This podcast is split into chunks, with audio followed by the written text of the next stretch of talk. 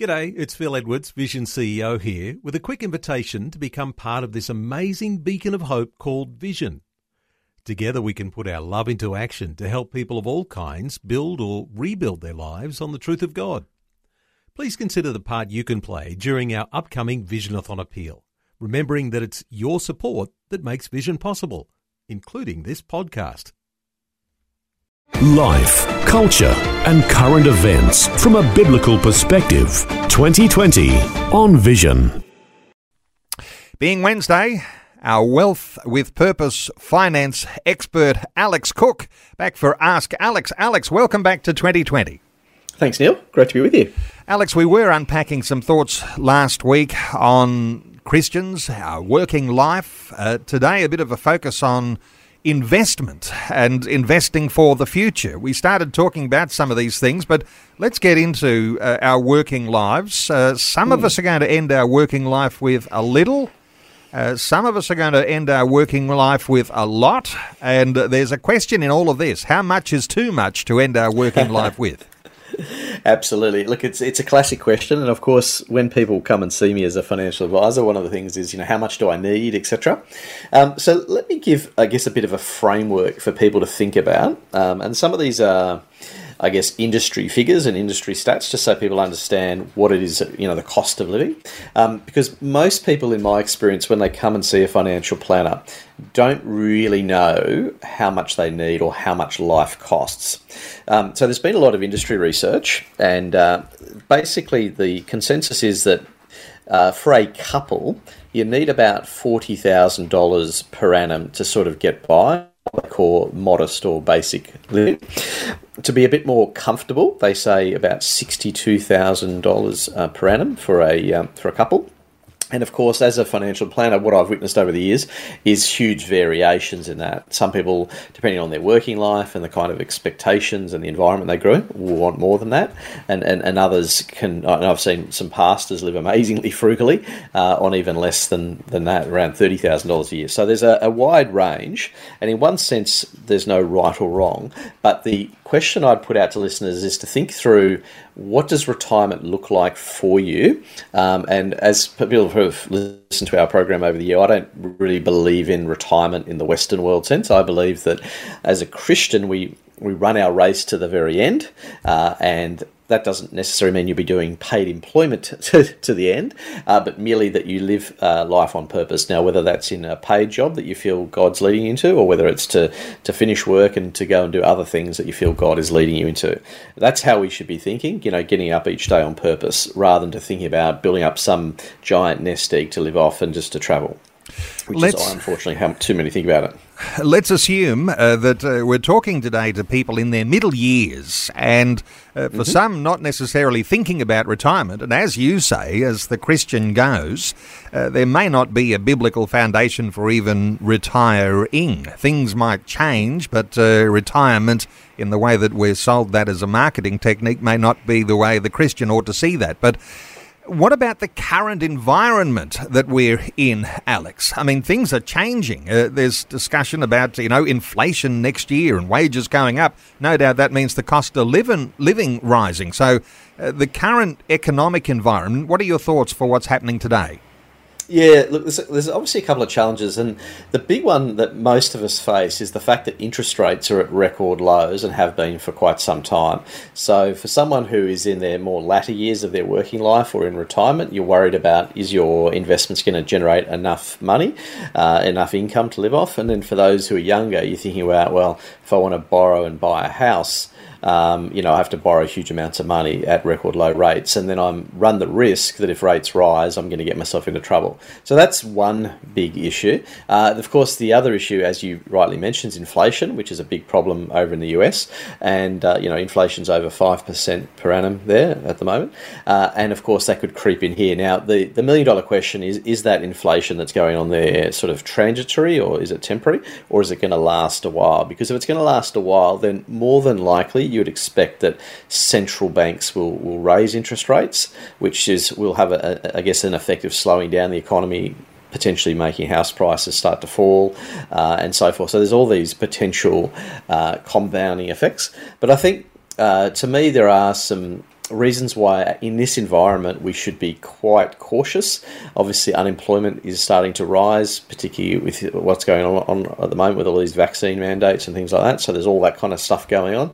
Um, the government has made it very clear that their intention is to bring in lots of immigrants into Australia, uh, and that will likely suppress wages because, in theory, um, uh, wages should be rising if there's you know if there's labour shortages, which is what the um, what are the big corporates are saying. But the government, particularly New South Wales, has said they want to bring in two million immigrants in the next five years, and that will suppress wages. So there might not be a lot of wages growth uh, going forward. Um, certainly, from my perspective, I've never seen an environment quite so challenging. You know, asset prices like shares and real estate look really expensive, and bonds and and and uh, bank deposits pay nothing. So, my my message to people is to adopt a biblical approach to this. Uh, and, and the biblical approach is a, there's a great passage in Ecclesiastes, verse uh, chapter 11, verse 2. It says, Invest in seven ventures, yes, in eight, because you do not know what disaster may come upon the land. Now, what that's simply saying is, you know, don't put all your eggs in one basket, uh, diversify. Uh, and so that way you can pr- prepare to ride out any stormy weather that we see in the economy and indeed with your investments as well. Okay, taking calls on 1 800 316 316. You might have a question to run by Alex Cook, having heard his uh, take on what is the current investment environment. 1 800 316 316. Let's take a call. Shelby is in Brisbane. Hi, Shelby. Welcome. Hello, Neil. Hello, Alex. How you going? Very well. What are your thoughts, Shelby? Yeah, mate. Look, um, I've invested in a number of things. Uh, I've been a car salesman over my life as well, um, and um, not only did I uh, sell for you know Zupps and Motorama and different companies in Brisbane, but I uh, also so, had bought and sold cars from the very first car I ever owned, um, and uh, I've just sold a couple recently uh, of my own. I got a collection of about twenty odd cars. Um, I do you know still dabble in you know, you know uh, the automotive stuff. That's my hobby. Uh, uh and uh, okay, anyway, a car collector, Shelby. Yep. What's the question here? But I've invested um, as well in Bitcoin in the past. Now I've done okay. Um, and I, I, can't remember the actual thing. I had a guy that was looking after me, computer stuff, um, and um, he was, um, you know, doing it all for me. Um, but it was one of the uh, Bitcoin uh, you know, wallets that you have. Um, but I'm curious to know whether you've got any clue. There's a couple other ones. Independent Reserve is one in, that uh, we used in Australia with bitcoins. Um, but I don't know if you know Bitcoin much. Um, it, it is. I've done well out of it. I've done well out of even Orica that had Dulux, Yates, Selleys, Cabot's, and all the rest of the brands. Um, but what would you be suggesting at this point of stage? Um, I like to buy low and sell high, like everybody does. mm. But what would you be suggesting at this point, Alex, um, in anything that you think is a good thing at the moment? Alex. Yeah, look, it's a, it's a good question. This one has come up quite a bit over the program about Bitcoin and cryptocurrencies in general. Um, look, I, like yourself, I know people who have done well out of it. Uh, I confess to being somewhat of a crypto skeptic. Uh, the technology itself uh, is very interesting, you know, the blockchain technology, and I think that's something that'll be around for a while. But the actual cryptocurrencies themselves, um, many of them are, are, just what I would call a scam. You know, there's lots and there's thousands of them now, and many will just go to zero. Uh, some of the bigger ones, like Bitcoin and Ethereum and things like that, they may well survive. Um, but I, I, I, guess sound like to sound a sort of word of warning here to people that they are very speculative. Uh, they're extremely volatile, uh, and even though they're at record highs at the moment, um, to me, the main reason people buy them, and this is what makes me nervous, is they tend to buy them because they want it to go up. So they're not buying it for a sort of a rational investing reason or a, a, a good case. They're buying it just because it's going up. And to me, that's buying to the whole speculative nature. And and look, you know, the Bible warns us about greed and so forth. And so we've got to be really careful to sort of check why we're doing things, making sure we really understand the, the basis for it and so forth. Um, so if there are listeners thinking about these cryptocurrencies, I, I just say just to be very cautious. Uh, be, you know, if you are going to allocate money money to them, allocate tiny tiny amounts to it, as in small percentages, so that you're not putting yourself into any vulnerable position, uh, and making sure you have all your emergency funds and all those sort of things in place before you go speculating in crypto. Because I do think it is a, a high risk area, even though it's very popular at the moment, and there's new ETFs, exchange traded funds, about to be listed in Australia for crypto and things like that. So it's a it's a gathering trend, but I wonder if it's more of a fad than a long term thing. So it'll be interesting to see. Um, uh, although, in saying that, the central banks are going down the path of these digital currencies. So the technology, I think, is here to stay, but I think people need to be very careful about what they're buying and making sure they understand why they're doing it. Shelby, thank you so much for your call. 1 800 316 316. There's time to take another call or two. 1 800 316 316. Come back to investing, Alex. Uh, we were talking about a biblical approach to investing. You were saying seven ventures, even eight, and that's a biblical approach. Diversity there is a good thing. Perhaps mm. uh, crypto might even be a part of that diversity. As you say, though, don't risk everything.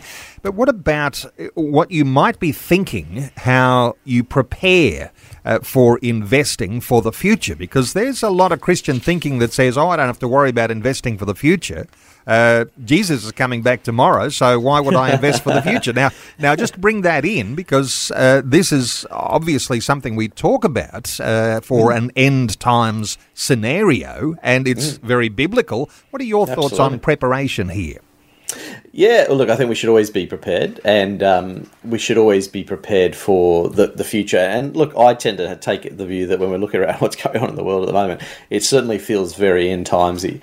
Um, but I think the danger of getting going too much down that thinking is that we forget the mission and, and the purpose for which we're here. You know, it's very important that yes, we are in the end times and we can see the world, you know, falling apart in many ways, particularly in the Western culture. Um, but that's really an opportunity for us to step forward and to shine the light as believers uh, and to win the lost and so forth. So if we then bring that into the context of money and investing, well, what that does that mean? It means we've got to use our money in ways that are really purposeful. So using your money to and and the biblical concepts here, you know, concepts like saving and so forth are very relevant. We save so that we can uh, that we can do useful things with it, whether it's funding kingdom activities uh, and so forth. So to me, it's about having, and as you know, the name of our ministry is wealth wealth with purpose. So, wealth in, in the Bible is never painted as a negative, it's just painted as being potentially dangerous if we fall in love with it. That's the real danger of money. And so, we need to say, well, how can I use the wealth I've got in a really purposeful way? What can I invest in to grow it sensibly, you know, and not speculatively, um, but use it in a way that's purposeful. We're not here to accumulate wealth, we're here to glorify God. And so it's trying to find that balance between using your money and sensibly growing it for the future and for key purposes, both for your family and for others. Um, as well as uh, acknowledging the fact that we've got to uh, use it to sow into things that are going to last forever, because we know that Jesus will return, and uh, it feels like it's getting close. You know, it's getting closer every day. Um, we've got to be mindful of that and use our money accordingly. So, coming back to what we began to talk about at the start of our conversation, uh, the question: How much is too much? Alex, a mission purpose in mind. Uh, Christian believers uh, wanting to follow God, wanting to do those right things, wanting to have a certain sense of generosity, and sometimes doubtful about how much we may be able to be generous with because we're not necessarily aware of how much we need. So, uh, navigating that balance, how do you like to talk to people about balance here? Mm, that's a great point, and to me, there's a tension that we will always live with as a Christian between um, giving and, and, giving our money away, as we should, uh, and then of course having money and acquiring it for our for ourselves and for our future retirement. Um, so to me, the one of the and one of the discussions I've had, and I had this recently with a Christian couple, whereby we were talking about retirement and how much they needed, and the husband sort of said off the cuff, he said, "Oh, we'll have to lower our giving." Because you know we won't have paid employment. And my my sort of discomfort with that is that we want to be able to maintain our giving and continue to live generously through retirement and through to the end. Um, so when you're planning your long-term finances and so forth, you don't want to get to retirement and then all of a sudden have to start switching off all the organisations that you start giving to that or that you have been giving to. Um, we want to be able to maintain those and continue that. So you should factor that into your planning and factor it into how much you need. You know, if you as a couple need you know fifty grand a year to live off and you're already at, currently you're giving five to ten grand away, why not find a way to keep being able to do that? And that may maybe that means working a bit longer. Maybe it means working part time on the side whilst you're uh, retired. You know, just having a part time job to be able to keep living generously. There's all sorts of things we can do to uh, continue to fill, fulfill our responsibility as believers and being obedient to God to live generous lives. Um, and that shouldn't stop because we retire. And a quick thought or two as we wrap things up today. Uh, sometimes we're conservative with the way we think about being generous, or even conservative in the way that we might take a risk in investing. Is there hmm. a Christian way, a biblical way of thinking about? How you might approach the risks that are there in investing. And of course, with the risk comes reward, uh, often great reward. So, uh, thoughts here on risk, Alex? Yeah, so with this risk here, one of the, the biggest risks when people retire is uh, what we call inflation risk. We refer to it in the industry as the silent killer. Um, and it's the risk that your capital gets eroded um, as as you go through retirement because the cost of living pretty much doubles every 20 years. So if you're listening to this and you're 65 and you think I want to retire now, well, you need to continue to grow your wealth in retirement, but in particular, grow your income. So, this is the expression we use with clients, and that is you want to create a growing income stream. And the, what I mean by that is, let's take, say you own a property, you want to, as an investment property, you want to keep increasing the rent every year because that's creating a growing income stream. Likewise, with shares, you want to buy companies where the dividends increase every year. That way, you have a growing income stream. Now, by having this growing income stream sort of mentality and approach to investing, that enables you to continue to do the things that you want to do and particularly keep our giving going. Um, if you go and put all your money in the bank and keep it really conservative, hoping that it'll never, you know, never lose any value, then in reality you're losing value every year by inflation. As I say, inflation is the silent killer. So we need to keep a growing income stream so that we can fund ourselves in retirement and fund the kingdom activities uh, that God puts on our hearts. Good stuff, Alex Cook. Always informative every week. Alex Cook, the founder of Wealth with Purpose. You can find Alex, connect with him at wealthwithpurpose.com. There's also all sorts of free resources there. You can follow Alex on Facebook and on Twitter. There's even an Ask Alex at wealthwithpurpose.com email if you have a question on Ask Alex. Alex Cook, great insight as always. Thanks so much for joining us once again today on 2020. Thanks, Neil. Thanks for taking time to listen to this audio on demand from Vision Christian Media. To find out more about us, go to vision.org.au.